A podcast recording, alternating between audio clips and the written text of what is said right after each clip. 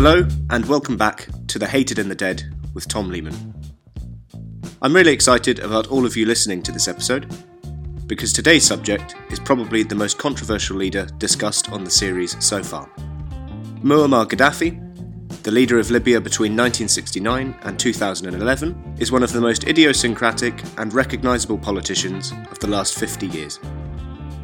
Gaddafi's love for theatrics is noticeable by reciting his full title as Libyan leader Colonel Gaddafi, Chairman of the Revolutionary Command Council and brotherly leader of the Revolution of Libya. Though Gaddafi is often regarded as a joke, his modern image of power crazy tyrant, parodied by Sacha Baron Cohen and others, conceals an earlier political sophistication.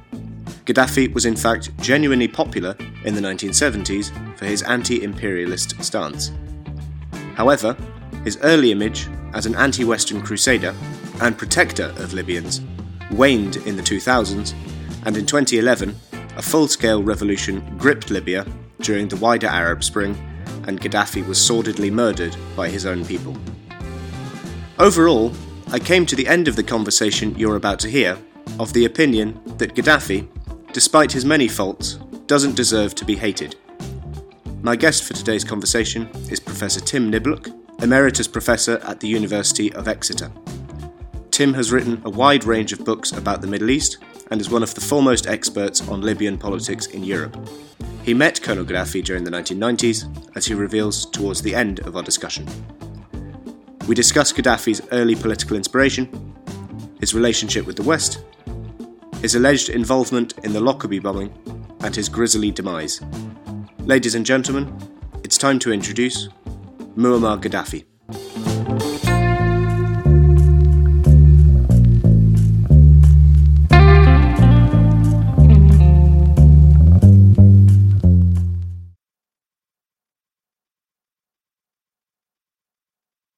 Morning, Tim. How are you? I'm fine. How are you? I'm very well, thank you. The subject of our conversation today is Muammar Gaddafi, Gaddafi's rule, Tim, is remarkable, if nothing else, because of its longevity. He was in power in Libya for 42 years from 1969 until 2011. It's easy to get lost when reading about him because of this. He was born in 1942. Details of his early life are quite scant. His family were Bedouin nomads, I believe, who didn't keep very many written records. What anecdotes do we have about his childhood? Uh, well, indeed, we we know that he grew up in a nomadic environment.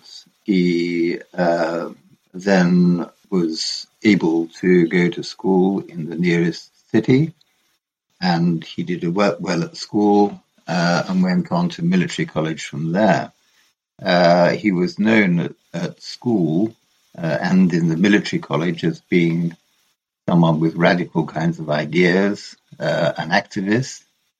Um, to some extent, when when he was in military college, this was, of course, during under the monarchy, and w- one would have thought that that was a problem to the military leadership and to the system. Uh, but in practice, um, I think he probably was not taken very seriously. Uh, his ideas, uh, I think, were seen as being rather out on a limb. Um, he wasn't a senior officer. He, he, um, he was down uh, when he became when he went into the army, and I think uh, the leadership sort of tolerated him um, because he didn't seem to pose any direct threat to them. Let's talk about Gaddafi's early political ideas a bit then.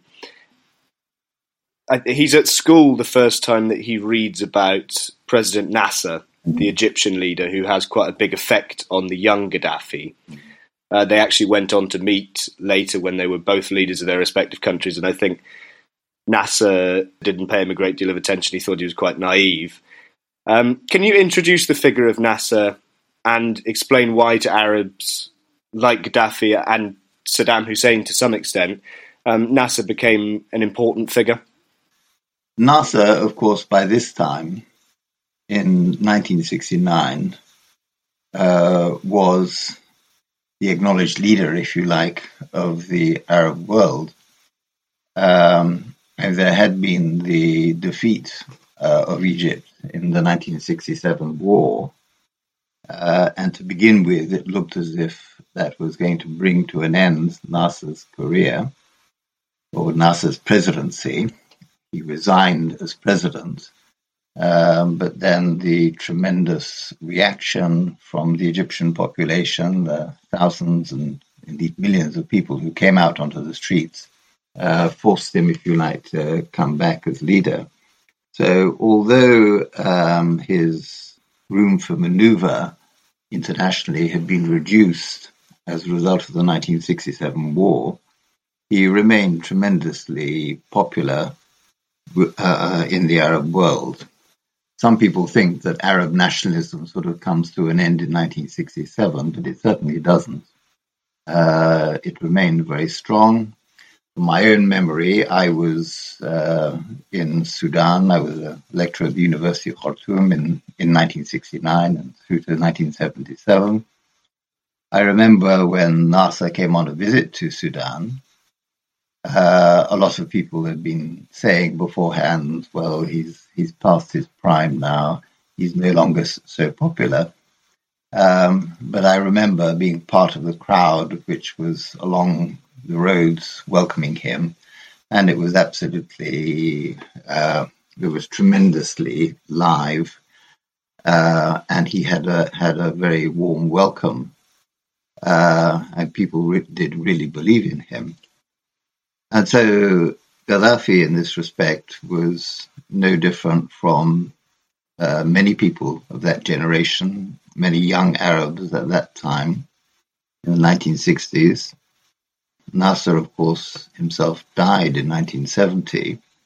So Gaddafi and Nasser did not actually have all that all that long a time in which both were um, heads of state at the same time. Um, Indeed. Yeah. Um, can you define Arab nationalism a bit more? Because it might sound a little anachronistic to some people, given that the Arabs are not a not a, a, a nation in the way that we think of them today. Uh, well, uh, a lot of Arabs, of course, do think of themselves as a nation. Yeah. Uh, yeah and uh, a potential na- nation state. Uh, um, but uh, and and at that time, it seemed um, a realist. Uh, well, let's say a much more realistic kind of proposition. Arabs uh, spoke the same language, oh, and speak the same language, at least in terms of its, its basis. There's a lot of uh, commonality in terms of culture uh, there's a prominent role of Islam, although not Islam by itself, of course. Um, other religions are present. Um, and to many Arabs at that time, as today, the concept of being part of an uh, of a of an Arab nation, if you like, uh, was and is perhaps more real than being part of the country which they're born into. Uh, countries which often were created uh, as a result of uh, the machinations between Britain and France in the First World War, or perhaps as a result of uh, French colonization in Northwest Africa. So, Arab nationalism at that time was certainly linked with the idea of some kind of political unity, and one had had the attempts at political unity between Egypt and Syria and indeed Yemen uh, in the early 1960s, uh, which had come apart. But there was still this kind of idea uh, that Arabs should come together politically uh, into a into a, a, common kind common political framework of whatever kind. Arab nationalism is still uh, a live force today, uh, even though it doesn't express itself through the desire for one unitary state, usually. This is the, the context in which Gaddafi comes to power in Libya. He comes to power in Libya in 1969. There's a, a coup d'état in which the the king uh, Idris um, is overthrown whilst he's on holiday in in Turkey. Given the misery that had been inflicted upon Libya and much of the Arab world by the imperial powers, by France, by Britain, by Italy in the case of, of Libya. Um, do you think that at the time a sort of Arab nationalist revolution within Libya and lots of these other countries was fundamentally a change for the better? It, because it was a, a, a movement that would allow Libya to ostensibly govern itself, to take control of its own resources, and to become a proper independent country? Well, it was certainly seen in that light by large numbers of Libyans and large numbers of other uh, other Arabs. It was seen as as being uh, a stage of liberation. Uh, Libya, of course, under the monarchy, was very closely linked with the United States and with Britain there was this large American military base, the Wheelus military base, uh, close to Tripoli. Uh, and actually, when one talks about a base, you think of something which is contained maybe in small. This is something which which um, uh, occupied a large part of the coastline uh, to the east of Tripoli. Uh, and over in eastern Libya, the British also had very substantial bases. Um, so, um, uh, among the younger generation at that time, uh, I think the spirit of nationalism, whether a strictly kind of Libyan nationalism or a wider Arab nationalism, was very strong. So, and that's indeed one reason why Gaddafi could go unnoticed, if you like, by the military command. And his views were similar to the views of many others uh, of his generation. And Gaddafi indeed really built up his position uh, on young people. Um, the kind of organizations which developed, the revolutionary uh, committees of the early 1970s. Um, I mean, they were entirely, almost entirely young people. Uh, in many ways, Libya was being run by students for a time. Uh, at least that's uh, that's certainly how I felt it when I went to Libya at that time, uh, around 1971, 72. Yeah. Oh, no, sorry, the 70s. Uh, sorry, I'm getting the wrong dates there. No, when I went to Libya, no, around 1979, 1980. That that was the time when one was very conscious of, of the, the, role of students in, in running so much of the country. The 70s is Gaddafi's first full decade in power, and it's seen, I think, in quite a positive light by a lot of people. He he embarked down a road which was chosen by many leaders in resource-rich countries. Libya is, of course, a very oil-rich country, which is to fund large infrastructure and welfare projects with oil revenues, which was quite effective in the context of the 70s when oil prices were very high. Real wages rose very quickly. But it was also a period that was marked by an embracing of Sharia law within Libya. I think he closed nightclubs, he closed churches, forbid drinking alcohol in certain places. Do you think Gaddafi was an Islamist? Uh, no, I wouldn't put it like that. Uh, he had his own rather idiosyncratic view about Islam, and certainly his Islamic identity was very important to him. Uh, and those measures which you mentioned, like uh, forbidding alcohol and such like, they indeed came out of his, own his own individuality. And uh, I mean, it's not surprising that uh, that was the case given his background. Um, he hadn't grown up uh, really as a as a city boy. Uh, alcohol was really really a, a, separate world from him. Identified with parts of the elite who, who uh, were close to the colonial powers and the, the, those present in Libya in particular. So um, he he did uh, believe that Libya, as a country with uh, whose uh, majority by far was Muslim, should um, adhere to Islamic norms. But then, he, but his relationship with the religious hierarchy within Libya was was problematic, to say the least. You know, he was doing his own thing. He wasn't uh, coordinating it with, with some wider uh, Islamic hierarchy. It's in the 1980s that Gaddafi's relationship with the West begins to begins to sour quite considerably. Why does he fall out with the West so badly during the 1980s? Yes, well, um, during the 1970s, of course, he had been. Um, I think the, the, the Western powers, the United States in particular, saw him as perhaps a better alternative than someone who who would be could be identified as a communist or whatever.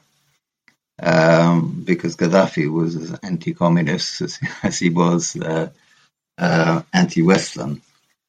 Um, and so, uh, through the period when he and his regime were pressing very hard for uh, changes in oil pricing and played a big part indeed in moving the price of oil up on global markets, um, he, uh, he, he was tolerated.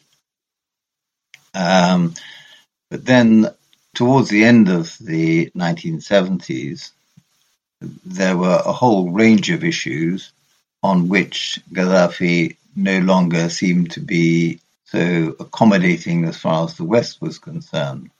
And a big uh, change, of course, came about uh, in 1977 with uh, Sadat's visit to, to, Jerusalem, with the Camp David Agreement, uh, and uh, Camp David Agreement in 1979 and he had certainly a strong rejection of this, uh, a feeling that this was a sellout of the Palestinian cause. So, um, and and then some of uh, it, it was also apparent that some of his international linkages. Uh, I mean, he did establish a reasonable relationship with the Soviet Union. Um, from the, especially from the end of the 1970s.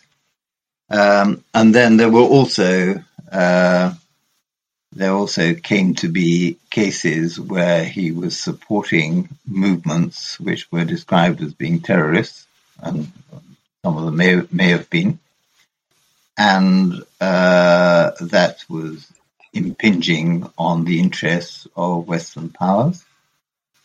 Some of it uh, was done in in, in a, a, way which um, certainly posed a lot of problems. For example, when he started giving um, supporting the purchase of arms by the IRA. One of the things that he's best known for in Britain or at least that he's associated with, is the Lockerbie bombing in mm. 1988. Um, how big a role did he play in either financing that or um, instigating that awful event? Or is his association with it an attempt to discredit him um, unfairly by powers that wanted to do so anyway? Well, he, um, uh, I don't know. And uh, it seems to me that that um, uh, anyone who says that they have a firm conviction on this is is probably um, telling a lie. Uh, when when he was overthrown, or when that that the revolution in Libya was happening, uh, everyone was saying, "Now we'll find out the truth about Lockerbie." uh, you know, the, it will become evident exactly what happened. Uh, and Libyan involvement in it, in it would become clear. But of course, that hasn't happened. There's been almost no information, uh, uh, no, no connection uh, which has been found between Gaddafi uh, and what and what happened in in the bombing uh, of Pan Am of the Panam plane, um, and um, so so it's um, um uh, it, it, I mean, and it must be said that um, when the Lockerbie bombing first took place, Libya was not uh, at the top of the suspicions. Uh, at the top of the suspicions was the idea of Iran perhaps working through working together with a a Palestinian movement based in Syria. Suddenly, all this changed um, uh, when Iraq invaded, invaded Kuwait in 1990. Uh, and it became rather important for the Western world, for, for, the United States anyway, to bring Iran into uh, an alliance, or no, not an alliance, but a, a hostile position towards Saddam, uh, and also to try and bring Syria in as well. Uh, and it was at that time that suddenly the, the finger of suspicion pointed away from I- Iran and Syria and towards Libya. Uh, and the ju- and uh, then one went through the following nine years, whatever it is, in which uh, Libya was put under sanctions, and then the agreement which came out in was it, was it signed in 1998 1999 1998 I think at the end whereby the two Libyans who were suspected of having carried it out uh, were to be tried uh, in in uh, uh Holland in The Hague. And then the the rather rather strange judgment which came out of that which was that one of them was guilty and one of one of them was not although the allegation had been that these two people had been working closely together. Uh, and actually, if you read through the judgment, which is a very long judgment, uh, a lot of it seems to be heading towards a non, uh, not guilty judgment uh, on Megrahi. Uh, and then it suddenly seems to turn round at the end. So, yeah, so um, I, I think the uh, what what happened is unclear. How much blame Gaddafi might have had for what happened? The, I mean, it, um, uh, there is certainly evidence that there had been uh, at least one previous case where there had been Libyan involvement. Um, and so there was the assumption that this followed the same pattern. But, the, but uh, Megrahi, of course, uh, denied his involvement to the end. That's that's really interesting. I didn't know the the backstory to that. As I said, it certainly seems possible that there was definitely a large incentive for the, the Western powers to, to blame Gaddafi for this. Mm. I, I want to move on to the latter half of his reign to an outsider who doesn't know very much about him, it seems as if, as his rule continued into the 90s and 2000s, his rule became more cultish and his rule became more dominated by his own personality than a commitment to Arab nationalism or Islamic democracy or whatever you want to call it. He embraces um, privatization, for example. Is that a fair assessment? Well, I think it probably is. Um, it, it, does become more cultish, and uh, he, of course, goes off in directions which have been very different from where he had started. And he yeah. started off with Arab nationalism, and then he becomes very disillusioned with other Arab countries, especially for their failure to back him uh, over the Lockerbie issue. Um, and his focus of attention is then very much on Africa. Um, and uh, the last, uh, well, let's say the last 20 years of his life, um, he was putting himself forward as a, an African leader rather than an Arab leader. Uh, and he was and he was also chopping and changing in terms of his economic uh, policies and his economic alignments, as you have mentioned.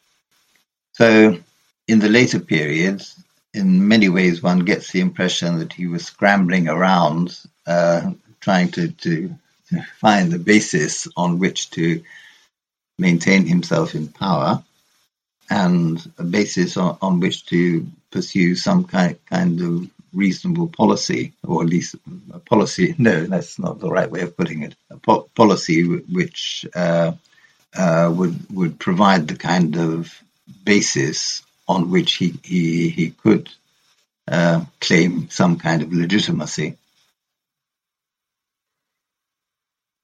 2011 is the year that Gaddafi runs out of road, so to speak. Protests erupt, I, erupt, I think, in the January, February of that year. They occur, of course, in the wider context of the nascent Arab Spring. Mm-hmm. The Tunisian government and the Mubarak government in Egypt had been ousted in, in January 2011. Can you give an account of the early few months of the Libyan revolution? Well, yes, it's. Um, I mean, uh, uh, it doesn't uh, emerge out of nowhere. Um, I mean, there had been a lot of discontent which had been building up, uh, and there had been incidents of considerable brutality, uh, as that involved in the suppression of a riot, as it was called, at a prison in eastern Libya. There was also a feeling that, a fairly widespread feeling within the country, that sanctions were now no longer an excuse, uh, but things were still, uh, you know, economic life was still very tight. So why was this? Where was the money going?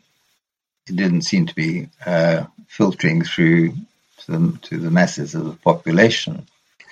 So uh, I mean that those kind of feelings, and and and also among the uh, intelligentsia, there was uh, there were resentments at, at um, being channeled in directions which they, they didn't like.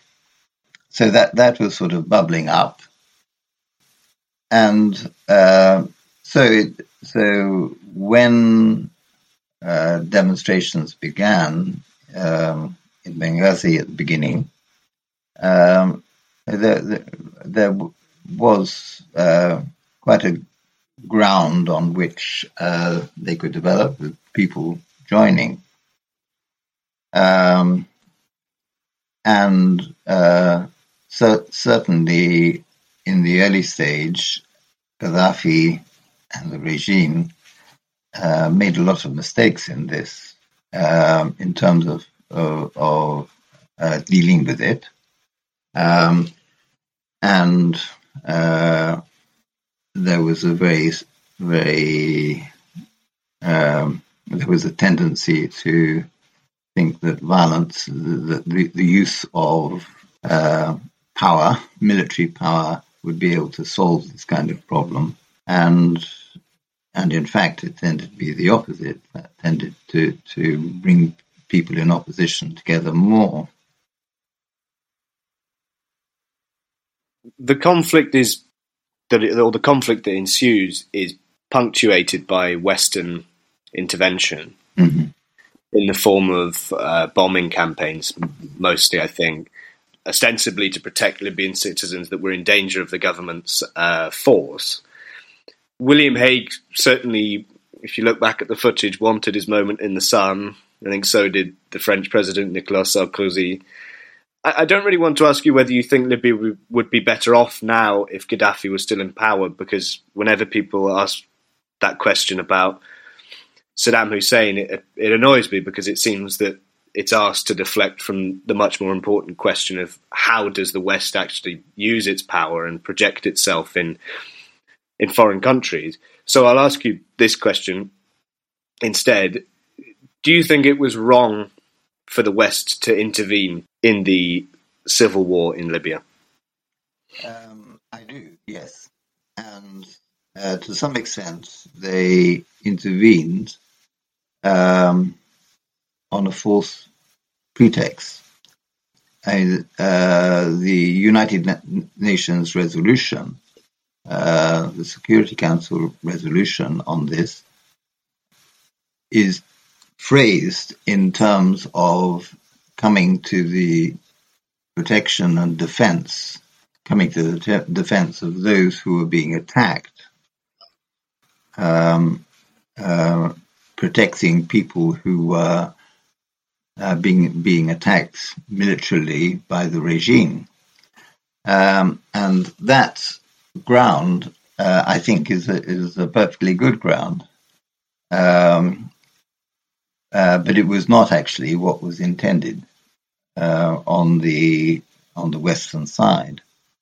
Um, uh, I mean, it seems fairly clear from the beginning uh, that this was uh, to be ta- was to be taken and was taken as a basis on which to support the opposition and hopefully change the regime, which is what happened. Russia and China both, of course, uh, did they support it or did they abstain? I, I now now forget. I, I, should have checked up, up on this beforehand. but the reason why, why they didn't oppose it was precisely be, because it, it, it, was not talking about change of regime. It was talking about the defense of uh, civilians, basically, in Libya. Um, especially in eastern Libya, but also in Misrata as well. Um, and and that seemed perfectly reasonable.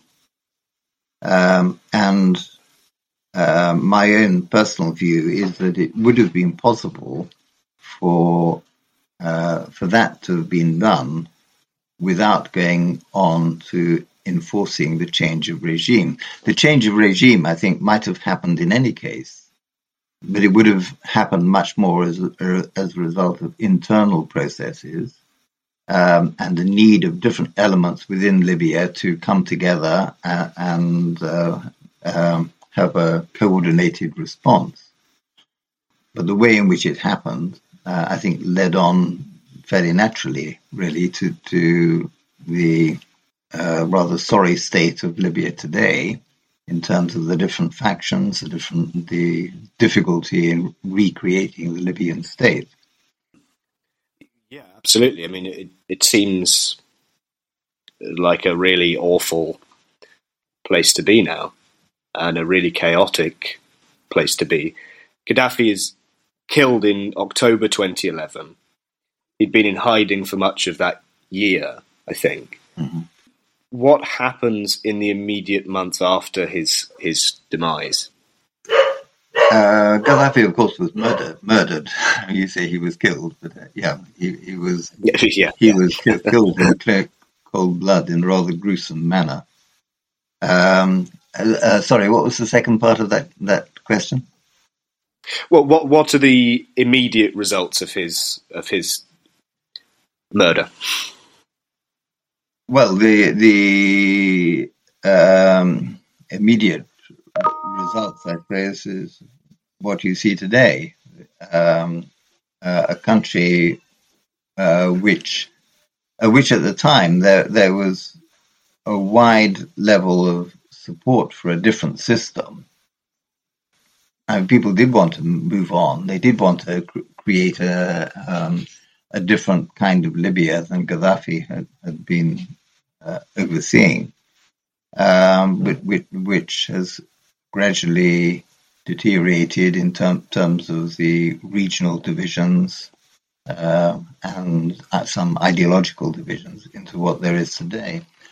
I, I mean, of course, one one mustn't be too pessimistic about the future. Just at the moment, after all, there there are attempts to sort of bring everything together again. And Libya, I think, has got a lot of coherence. Um, I mean, it looks it looks uh, it looks strange in insofar as it's a country with populations wide apart. You know, eastern Libya is a long way from, from western Libya, with with a lot of desert in between. Um, and I can tell you, it seems a very long way when one travels over it by car. uh, not to speak of the south uh, of Libya, but nonetheless, sure. uh, I mean, this is an an area which which has had quite a continuous record historically of, of interaction, and uh, the nature of its resources are ones which uh, you know straddle different regions. I'm thinking in particular of the oil, of course. So uh, I think um, Libya does have a lot going for it potentially, and it did have a lot going for it in 2011. Um, but to me, it seems that the, the manner of the removal of Gaddafi has a major major part of the explanation in what happens later. Something I've seen quite a lot of in the last five years is that Gaddafi's regime was very effective at stopping um, migrant flows across the Mediterranean. I hear that mostly from people on the right of politics, I have to say. But uh, one of the main causes of the, uh, uh, well, they say that one of the main causes of the surge in migrant numbers crossing that sea in the last decade is that there is no longer a strong government in Libya to control those flows. Is that correct? Right. Well, the second part of that is certainly correct. The the absence of a strong state has meant that it's been relatively easy for um, people smugglers to base themselves somewhere on the Libyan coast uh, under the control of often of um, one militia or another. Um, and to make a lot, lot of money out of out of smuggling people to Europe. That is certainly true. However, I don't think the situation under Gaddafi was all that favorable either in this respect. And uh, what often happened was that when uh, Libya had a good relationship with Italy, in particular, on the other side of the Mediterranean, and when they'd made some good agreements, well, Italy, yeah, but, but also France and to some extent Britain as well, uh, migrant flows would be kept under control. They would be stopped. Uh, but then, it, when things were beginning to come to come apart for some reason or another, uh, then migrant boats would start sailing again. Uh, so, so there was quite a there was quite a lot of migrant flow from Libya uh, from before 2011. And it went up and down according to the relationship with, uh, between Libya and European right. countries. And it was often used, actually, as uh, a means of putting pressure. Much in the same way that uh, Erdogan does in Turkey. Yes, yeah, exactly. Just good comparison. J- just as a a final question, as I said at the start of the interview, the Gaddafi era is so long and it went through so many different phases. It's very difficult to find or to sum the entire era up succinctly. He, he does seem like quite a tragic figure in lots of ways because he was somebody who started with motives which are actually quite admirable. Mm-hmm.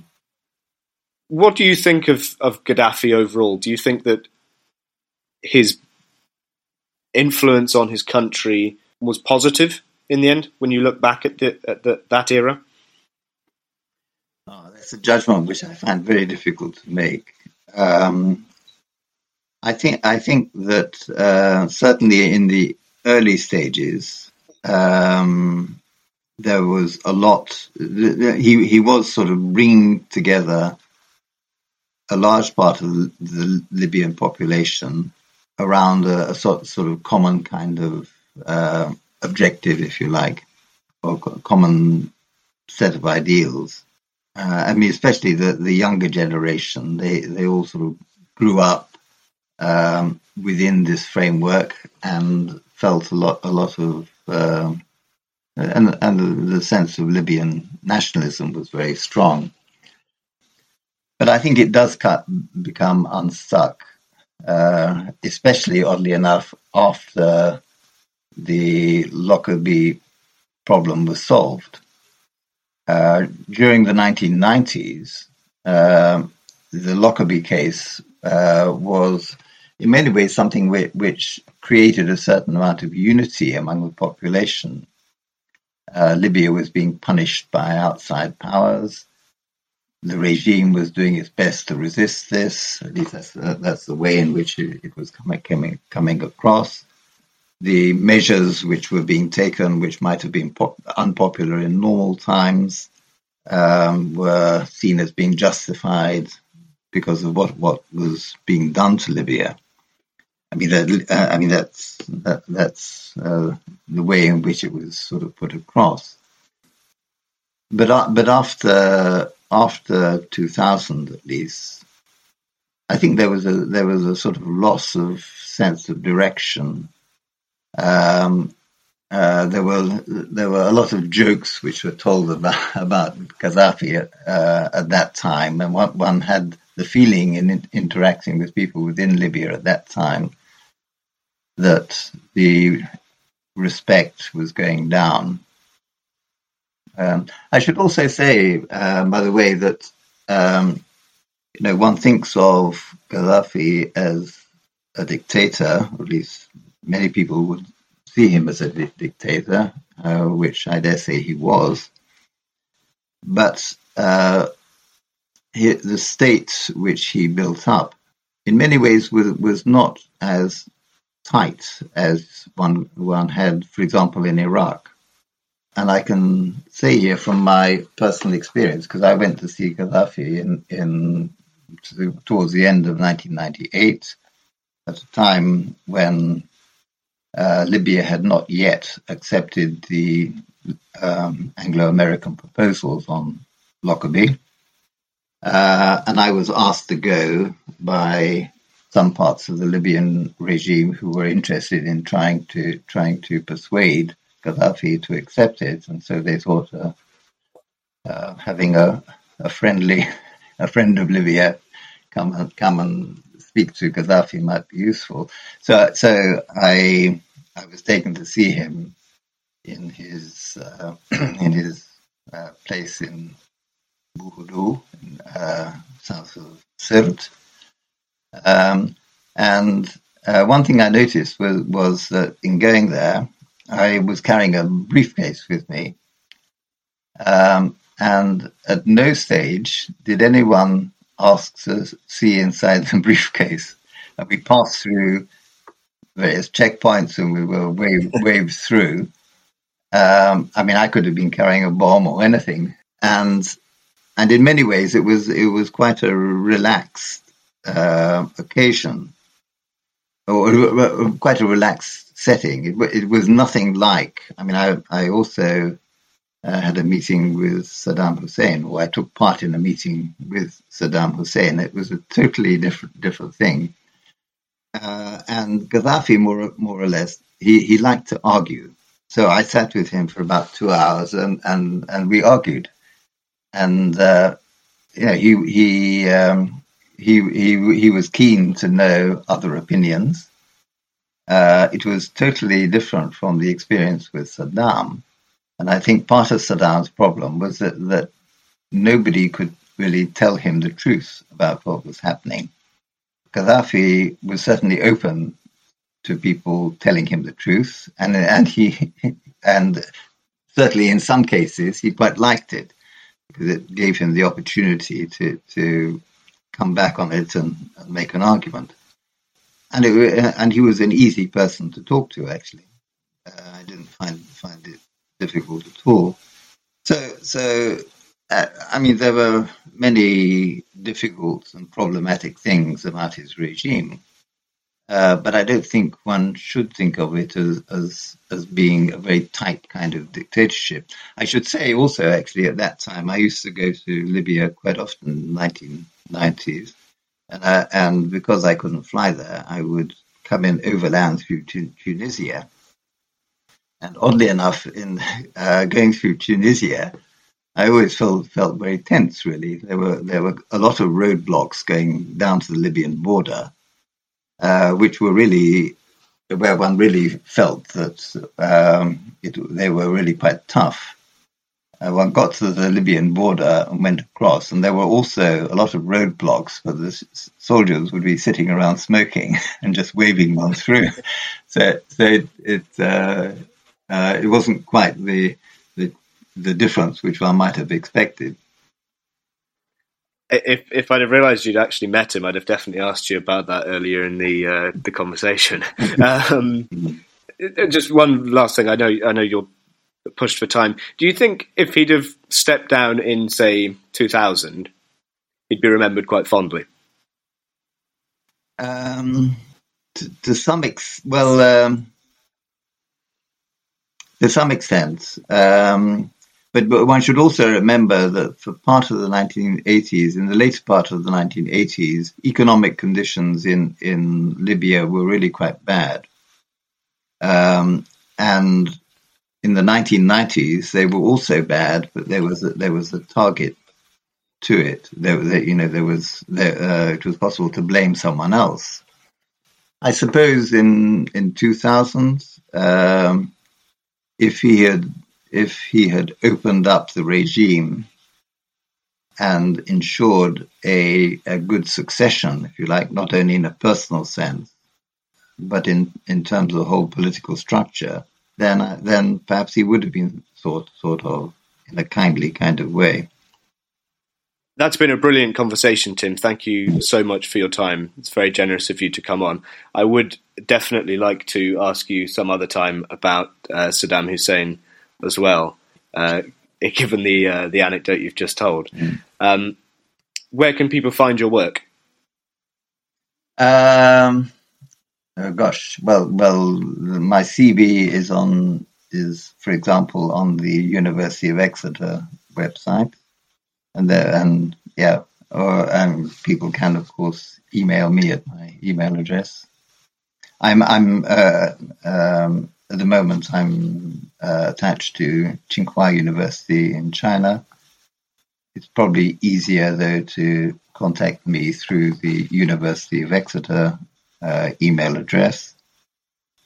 And uh, uh yeah, on, on, on Libya, I mean, I, I wrote a book called um, uh, Pariah States in inverted commas in the Middle East, which was published around 2001, 2002, and that was about Iraq, Libya, and Sudan. Um, and in that book, I talk quite a lot about the effects of sanctions uh, and uh, about how Libya was affected by sanctions. Uh, so, uh, yeah, the, the, those things Excellent. Thank you very much, Tim. You're welcome. Yeah. Thank you for listening to The Hated and the Dead. If you've enjoyed this podcast, follow it on Spotify or Apple Podcasts to get updates whenever new episodes are released. If you're just on that last stretch of your commute to or from work, or have a spare two minutes, please leave a five star review on Apple Podcasts. It's the best way to help the podcast grow.